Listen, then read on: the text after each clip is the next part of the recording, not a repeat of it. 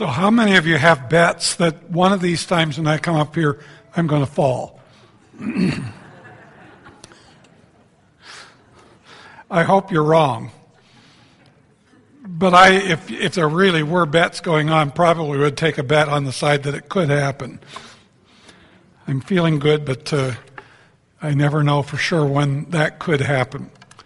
Hey, it's good to see you today. Glad that you're here. I'm going to invite you to turn to Genesis chapter 3, and we're coming to the conclusion of our study in Genesis.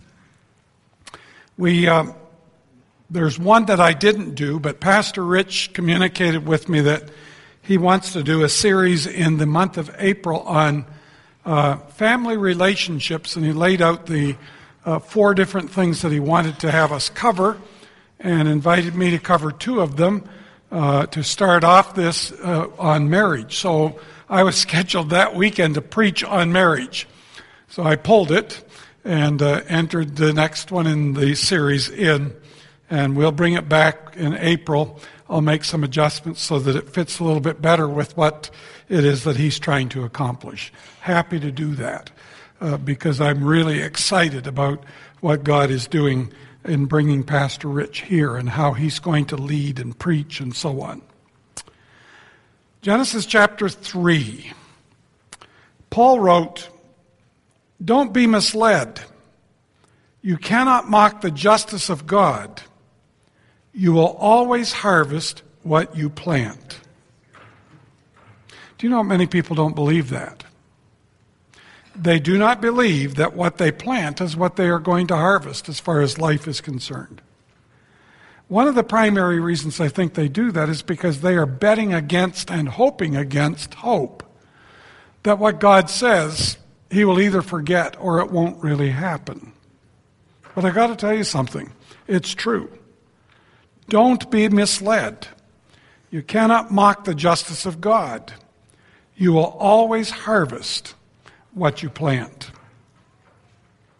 Don't ever forget what I said last weekend. Sin will take you farther than you want to go. Sin will keep you longer than you want to stay. Sin will cost you more than you want to pay. So let's consider sin's consequences for Adam and Eve way back then in the Garden of Eden.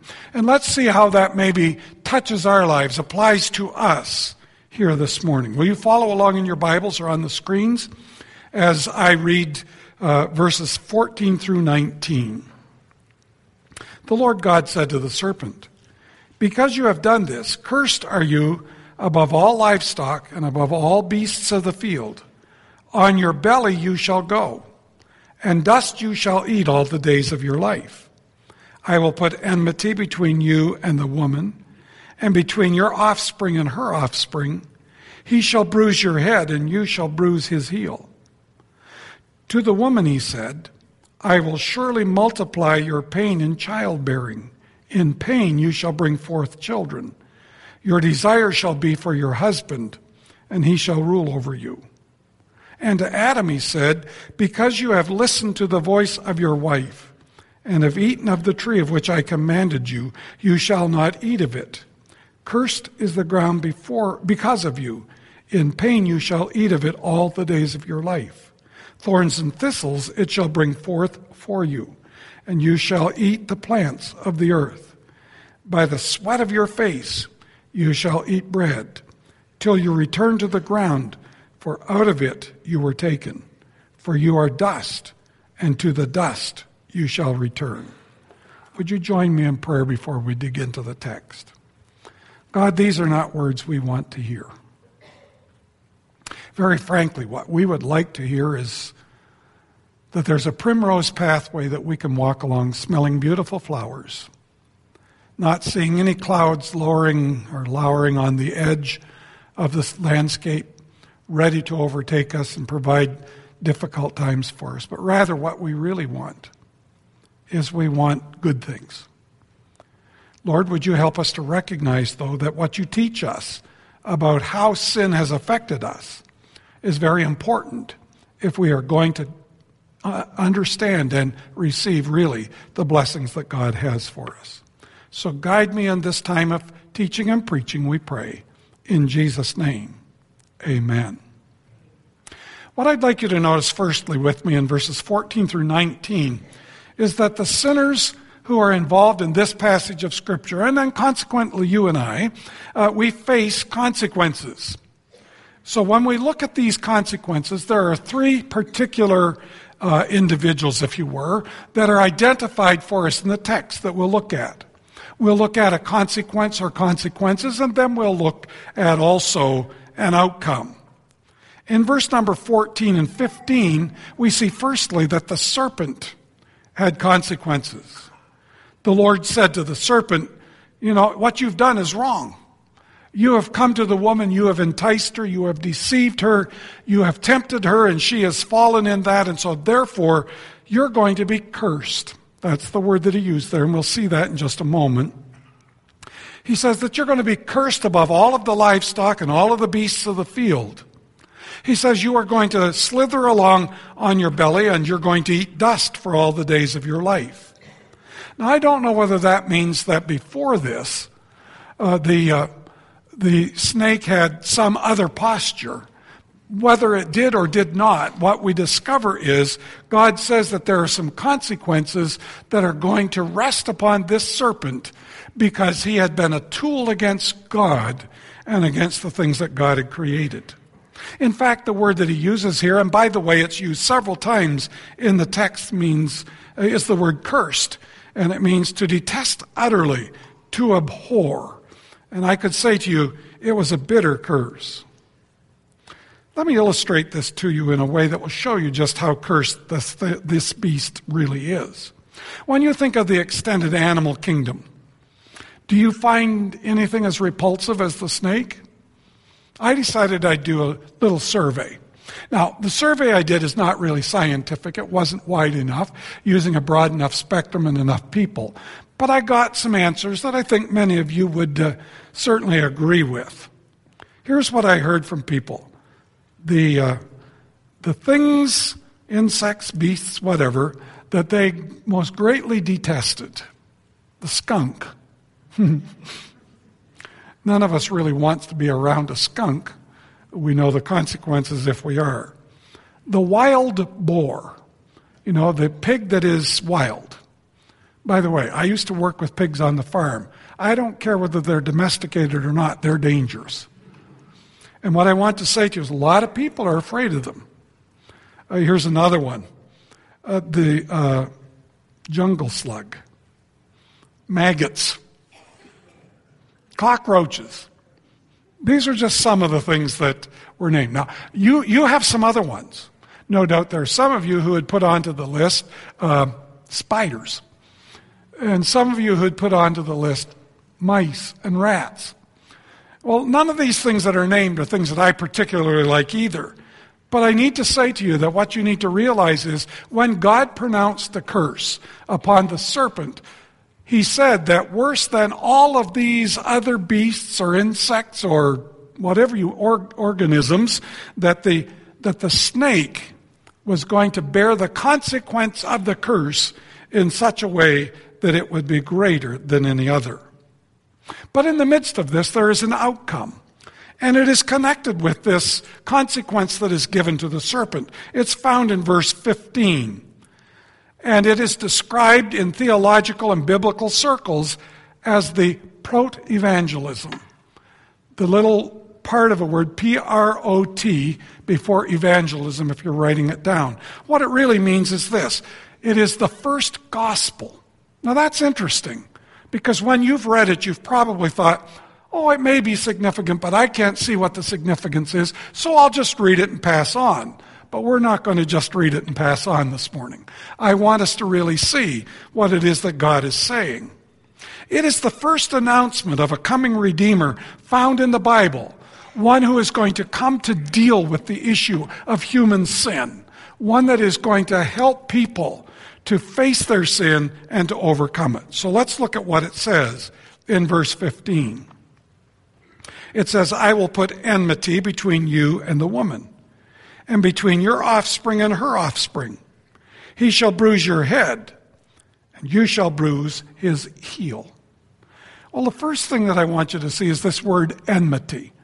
We see it and we know that it's not a nice word, but let me tell you that probably a better way for us to understand this word, since we don't particularly use the word enmity in our day to day conversation, it means hatred or hostility. God says there's going to be hostile relationships between the devil and God. That throughout all of time, there is going to be a hatred that is going to be demonstrated. And just as this is going to be demonstrated by the devil, he says it's also going to be illustrated by the devil's offspring.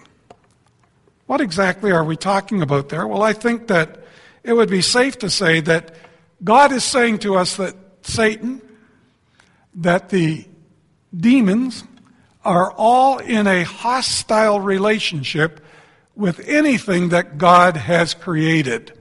Therefore, we can say that they are hostile toward people, not just Christians. They are hostile towards Christians, but they are hostile toward all people. And those who refuse to follow Jesus Christ choose to be associated with that hostility. That's a sad thing to, to, in, a, in terms of describing a person who is an unbeliever, that they are hostile.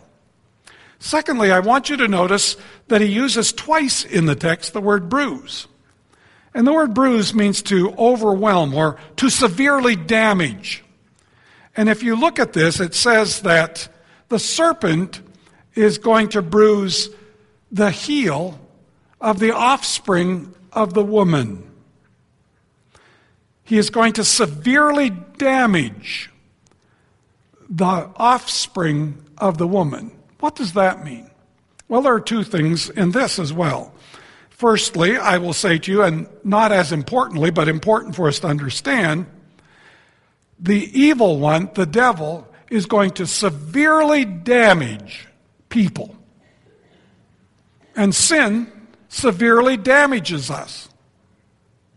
Sin severely damages you.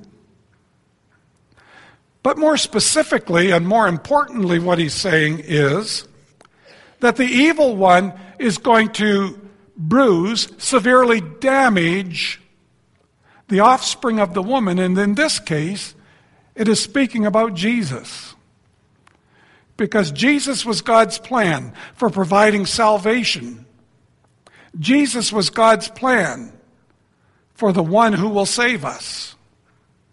And what did he have to do for that to be possible? He had to go to the cross.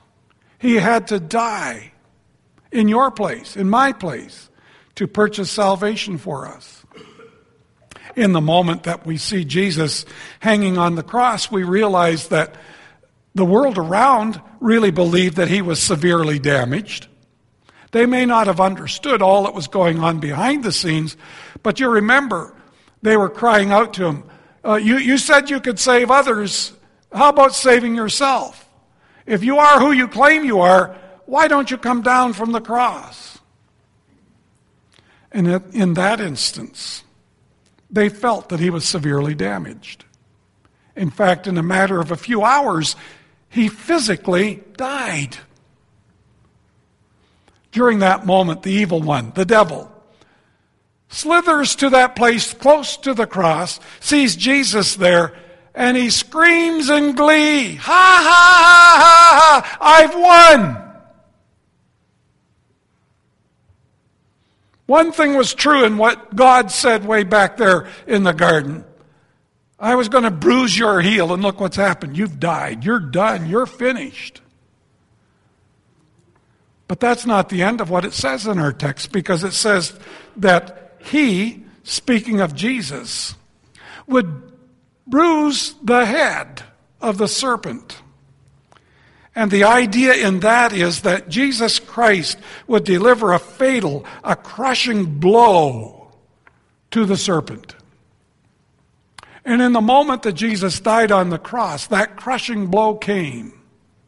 Never again, never again, never again has the evil one had the power that he had up to that time to create havoc in the world. You say, oh, hold on here a second. He's pretty powerful. I didn't say he was finished as in he could do nothing, but I'm saying he was finished in terms of what he was setting out to do, which was ultimately to overcome God and take the place of God. Why he stays active is because he wants to try to continue to deal to God a severe blow. The severe blow being that he convinces and deceives, like he did Eve, like he did Adam, people to choose not to obey God, to choose not to come God's way in salvation, to choose not to become those who are followers of Jesus Christ. But what I want you to note with me this morning is verse 15 not only deals as a consequence to the evil one a loss of power, but it offers to you and to me an outcome of a means of salvation. In verse 16, we discover that the woman also faces some consequences, and these consequences are, are, connected with the challenges in childbirth. He says, I will surely multiply your pain in childbearing. In pain, you shall bring forth children. Now, we, we love children. Husbands and wives desire many times to have children. In the course of time, they do bring children into the world. Any of you who have been around, and especially you women, uh, will say that the greatest pain you ever feel, physical pain you ever feel, is associated with childbirth. Now, we guys, we can't really identify with that as in, oh, we've had pain that's that bad. Women who've had a second kind of pain say that the second closest pain to childbirth is kidney stones. Now, I've had no kidney stones, so I don't know that's true either. All I'm saying to you is God said that there was going to be pain in childbirth. Why would He say that? I think he wants us to realize that just as he told us to be fruitful and to multiply and to fill the earth, just as exciting as it is for us as married couples to have children come into our home, to be able to raise them from their infancy to adulthood, to launch them, and yes, to survive their teenage years. He wants us to remember when each child is born that the fruit of the outcome, that which comes to us as a blessing from God, is nonetheless a reminder at the beginning of the fact that sin is real and that we suffer consequences for our sin. And some of those consequences are lasting. I'm sure there were times when Eve probably said to God, Why do I have to face this much pain? And remember, in her day, they didn't have some of the things they have today to try to overcome that pain so that it is a little less difficult. But there's a second thing that is said here that is a consequence that I think is fascinating and is incredibly misunderstood by both men and women. This is what he says in the last end, verse 16 Eve, your desire shall be for your husband, and he shall rule over you. Them's fighting words in our world. My friend Warren Wiersbe says the submission isn't really actually identified for us here in the text. It isn't identified as a mandate for a husband to have sovereign power over his wife. The New Testament makes it clear that husbands and wives who love each other and are filled with the Spirit will be mutually submissive. And he bases it upon what is said in Ephesians 5 and verse 18 at the very beginning of that wonderful passage that talks about roles and relationships between husbands and wives, where he says this submitting to one another out of reverence for Christ. So, what do we need to learn from this? As a counselor, I oftentimes have couples who come in for counseling who are really struggling. Here's sometimes what I hear Well, Pastor, you need to realize my wife isn't submissive to me. Okay. What does that mean? Well, I tell her what she's supposed to do and she won't do it.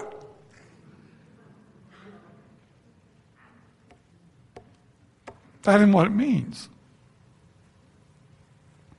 God did not leave us in a position to be able to order people around. He has given us as husbands some authority and responsibility. Here's what I usually hear from females when they come in. I shouldn't say usually. I, I, was going to use the last part of the illustration before I use the first part. Here's sometimes what I hear.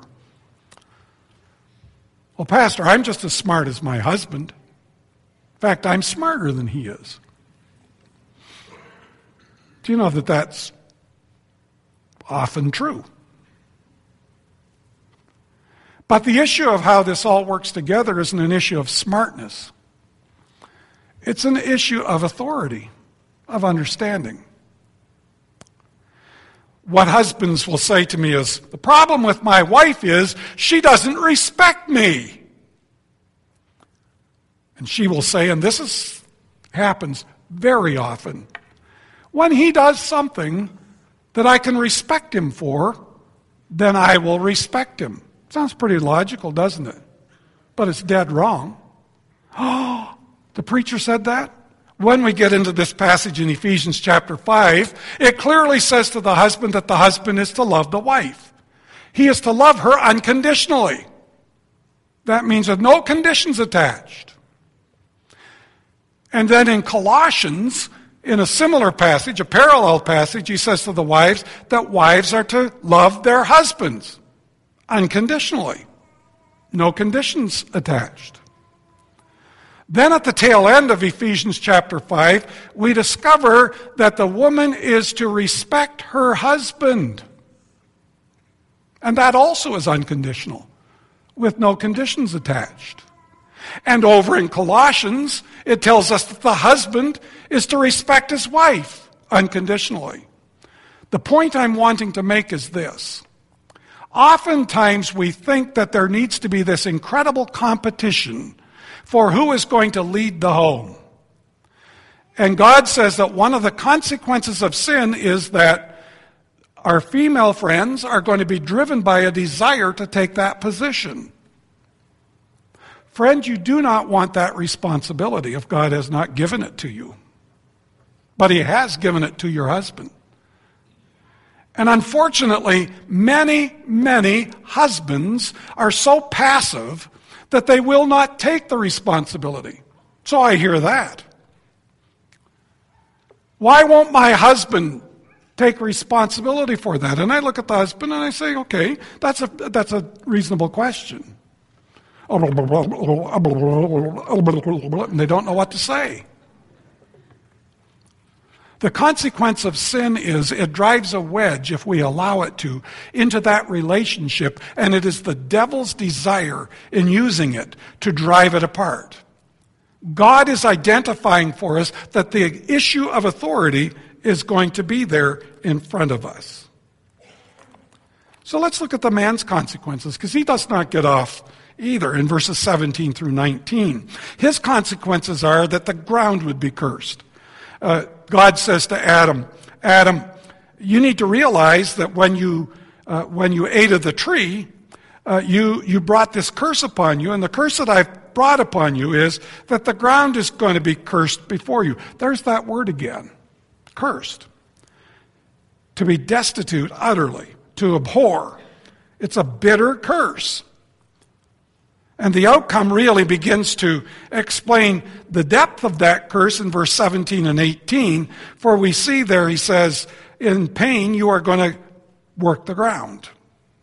Thorns and thistles will grow up, and you will eat of the plants that come, but you're going to have to sweat to get things to really grow.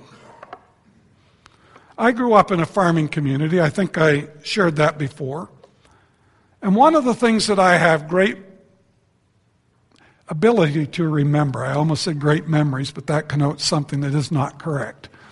Um, I would get up early in the morning, I would go out and I would be preparing a field, or I would be planting a field, or I would be cultivating a field, or then we would be harvesting a field and putting what we got into the barns, into the granary, into the building that would hold it.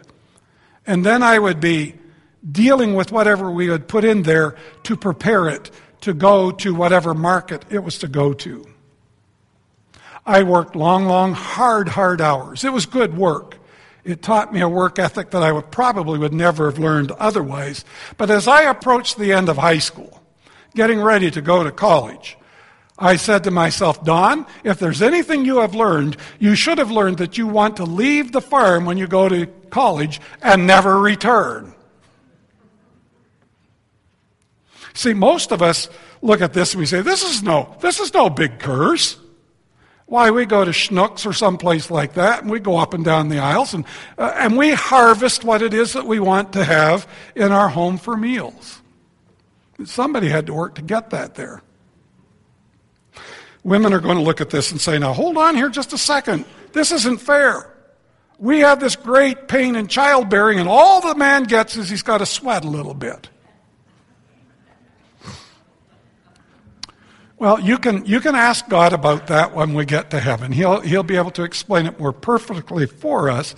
But the way that he concludes this helps us to understand that the consequence that he wants us to really see is this. Look at the tail end, or look in verse 19. By the sweat of your face you shall eat bread, till you return to the ground, for out of it you were taken for you are dust, and to dust you will return.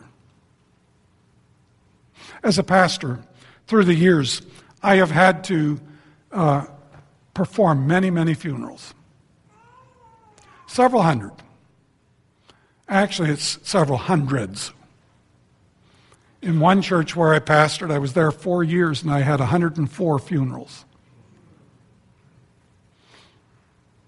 So I've stood beside graves as we are committing that body to the ground, and we've done the committal service. Things have changed today quite a bit.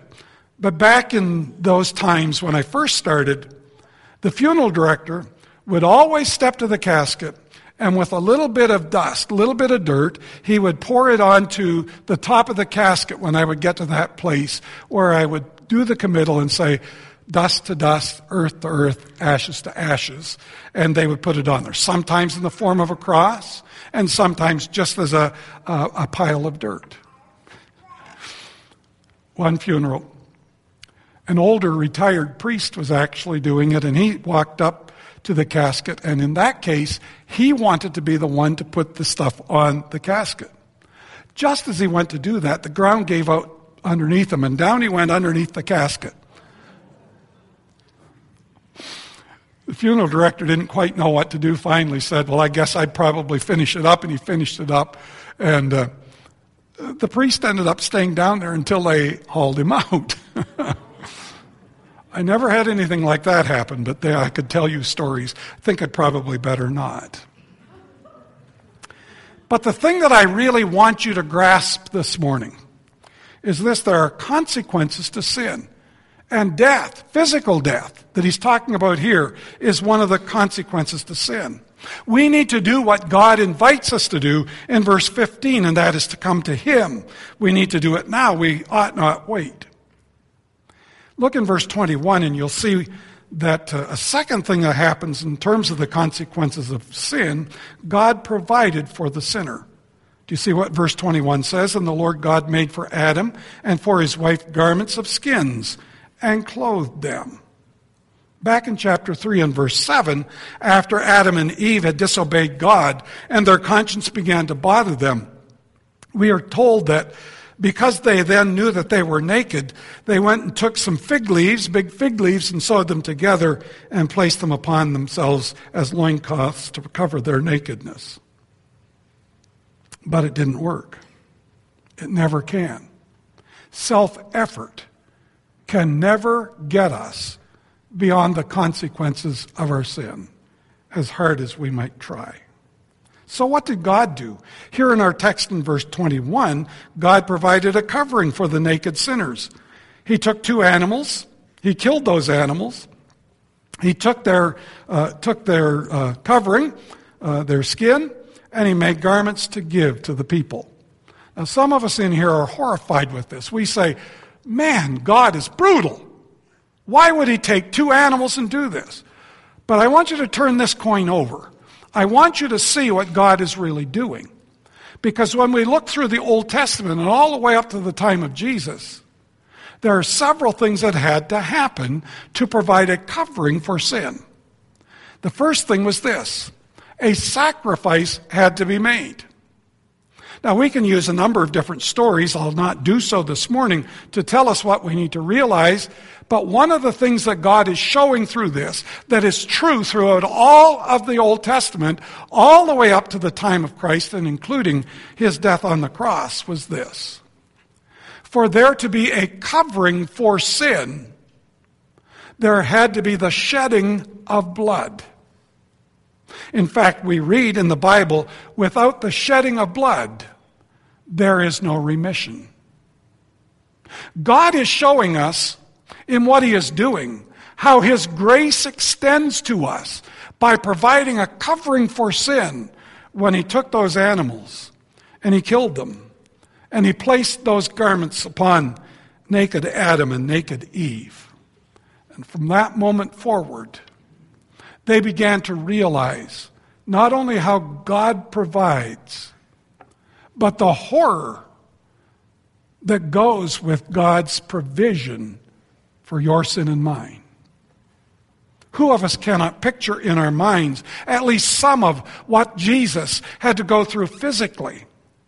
And by the way, that was a Sunday school picnic in, compared, in comparison to what he really had to suffer on the cross when he bore your sin and he bore my sin. It's a horror. It's devastating. But he did. And in doing so, he provided a way for you, for me, to come clean. In Romans chapter 5, verses 6 through 8, we read, For while we were still weak, at the right time, Christ died for the ungodly. For one will scarcely die for a righteous person, though perhaps for a good person one would even dare to die. But God shows his love for us in that while we were still sinners, Christ died for us. Here's the thing that typically happens we say, Well, I'm not as brutal as God is. I think I can find a way to make things right with God so that I can get into heaven for eternity. Sometimes I will ask people this question. In fact, more often, uh, I will ask people I don't know when I am getting to know them two questions. If you were to die today and you were to stand before God, why should He let you into His heaven? The answers I hear most often range across a spectrum from, well, I'm a good person. I do the best I can. To the second, I've never killed anybody or robbed a bank. To the third, I think I'm just as good as everyone else. To the fourth, I know that Jesus died for me and shed his blood on the cross. Now, those first three responses don't work. Some of you here, that's what you've been telling yourself. I'm doing the best I can. I've never done anything really that bad. I, I, I, have, I have been as good as other people. But God says that it is not by works of righteousness that we have done, but is according to His mercy that He saved us. He tells us that in Titus 3 and verse 15. The second question that I will ask them really gives me a sense of what it is they are putting their confidence in. I will say, So now you are standing before God, and He says to you, Why should I let you into my heaven? What are you going to say? And here's most often what I get for an answer, even after they've said the other things. They don't know. Now, I don't go, shame on you. I say, good. Now let me explain to you that Jesus died on the cross. He paid the price for your sin. He shed his blood so that you can come to Jesus Christ. And if the Spirit of God is dealing with you personally, where you are, saying that's what you need, then what you need to do is come in repentance before God. And by faith which He gives you, you need to trust Jesus Christ for salvation. And if you're here this morning and that identifies you, then you need to come when I'm all finished here in just a few moments. See, there's something that we need to realize.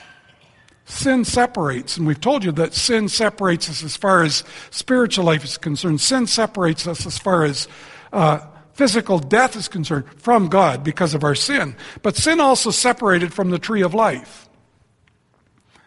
Eating of the fruit of the tree of life, according to verse 22, God says, we can't let them eat of that fruit lest they live forever. And the thing that is interesting in verse 22 is there's a dash at the end there. In other words, the sentence isn't finished. And when he picks up the second part of it, he doesn't ever go on to explain it further, but it is intended for us to understand that clearly this God could not allow them to eat of the tree of life. They could not be permitted to use their own religious experiences to try to, cons- uh, to try to prove to themselves that they could get in. The second thing in verses 23 and 24 was the separation from the garden. Three words quickly to tell you what happens. Verse 23 Adam and Eve were expelled from the Garden of Eden. Now, there's not a nice word. Look at it here in the verse. Therefore, the Lord God sent him out. And the Hebrew word literally means he expelled him. Verse 24 tells us that Adam and Eve were driven from the garden. We read in verse 24, he drove out the man. So they're expelled, they're driven out. The way that I would uh, describe that is if any of you have had a job that you were, uh, they let you go or you resigned from. And do you remember what happened? Somebody from the human resources department came to your office with you. They helped you pack or not. And then they ushered you out to the door, making sure that you took nothing that did not belong to you and making certain that you did not return. That's what's happening here. God takes them to the edge of the garden and says, You're out. The third thing in verse 24 Adam and Eve were forced to stay out of the Garden of Eden. And we are told that cherubim with flaming swords were there, turning every way to guard them so that they could not enter into the garden again. Now, we're not told that they ever attempted.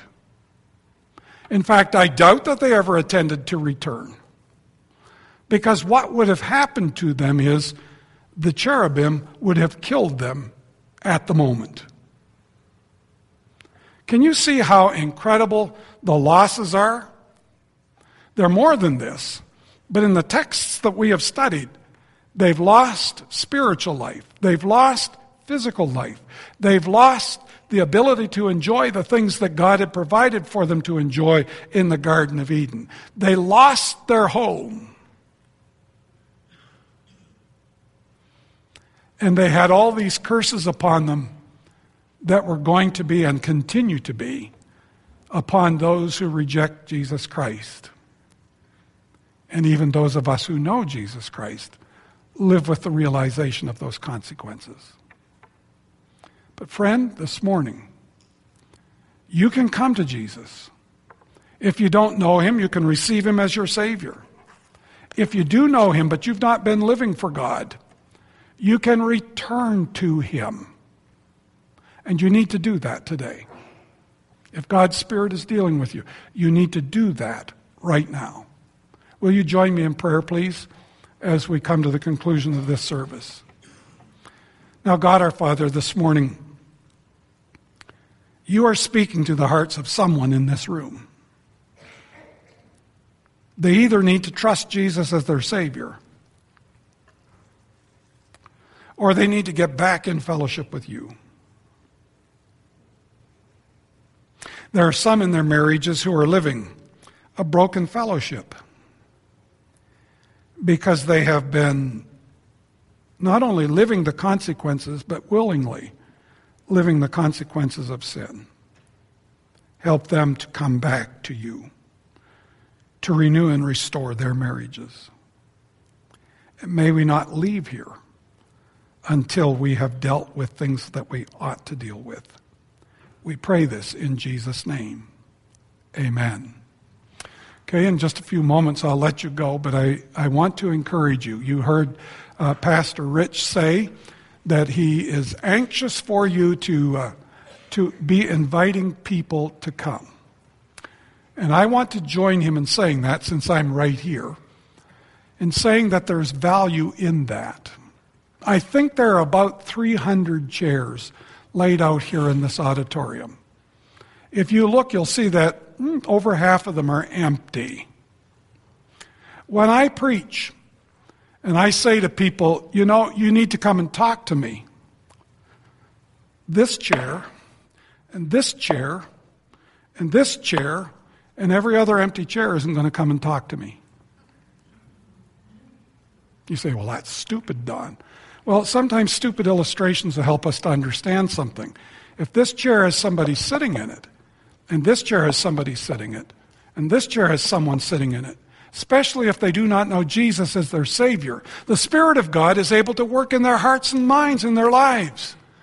And when Pastor Rich says, Come and talk to me, there may be some who will come. And they'll trust Jesus as their Savior. And if you have invited them, if you personally have invited them and they go to talk to Pastor Rich and they trust Jesus as your, their Savior, don't you think you'd get a little bit excited? Oh my goodness. Don't you think you'd get a little bit excited? Do you know something? I think it would make Baptists dance. Well, whether you would do that or not really is immaterial. There'd be a tremendous excitement that would be associated with it. You, you say, Well, Don, I don't invite anybody because they don't come to this church. Where'd that logic come from? Of course, you don't need to invite them if they come. Well, I don't think they'll come. Well, one thing I know for absolutely certain if you don't invite them, they won't come. You say, but when I invite people, I invite four or five and they don't come. Well, invite four or five more. Keep inviting until somebody says they're going to come. Now, listen. What you don't do is say to them, now, when you come, you come into the auditorium I know you call it the sanctuary, so I better change that. Uh, when you come and you come into the sanctuary, look around and you find where I'm sitting. If there's a seat beside me, you can come and sit with me. Otherwise, you need to sit in one of the empty seats. There are plenty to choose from, by the way. Don't do that. What I would encourage you to do is to say to them, Are you willing to come? Yes, you're willing to come? Okay let's us meet up. Now, you need to, you need to know this is what I said at the end of the first service.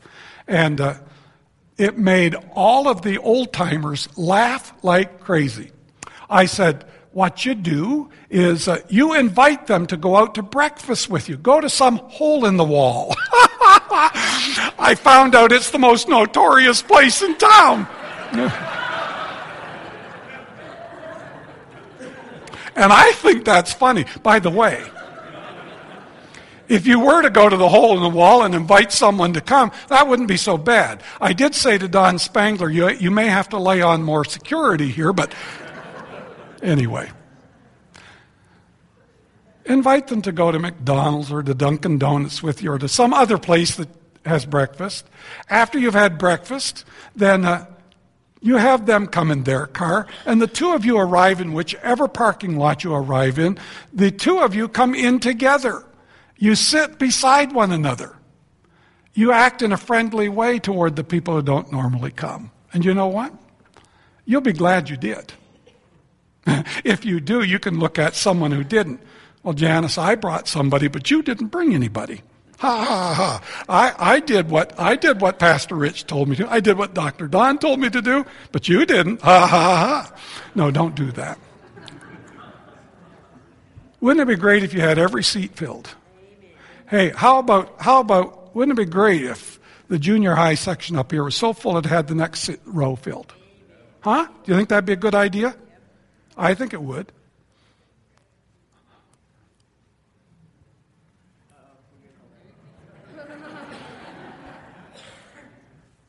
How would it be if you had this whole row, that whole row, that whole row filled with people from high school? Wouldn't that be great? I think it would.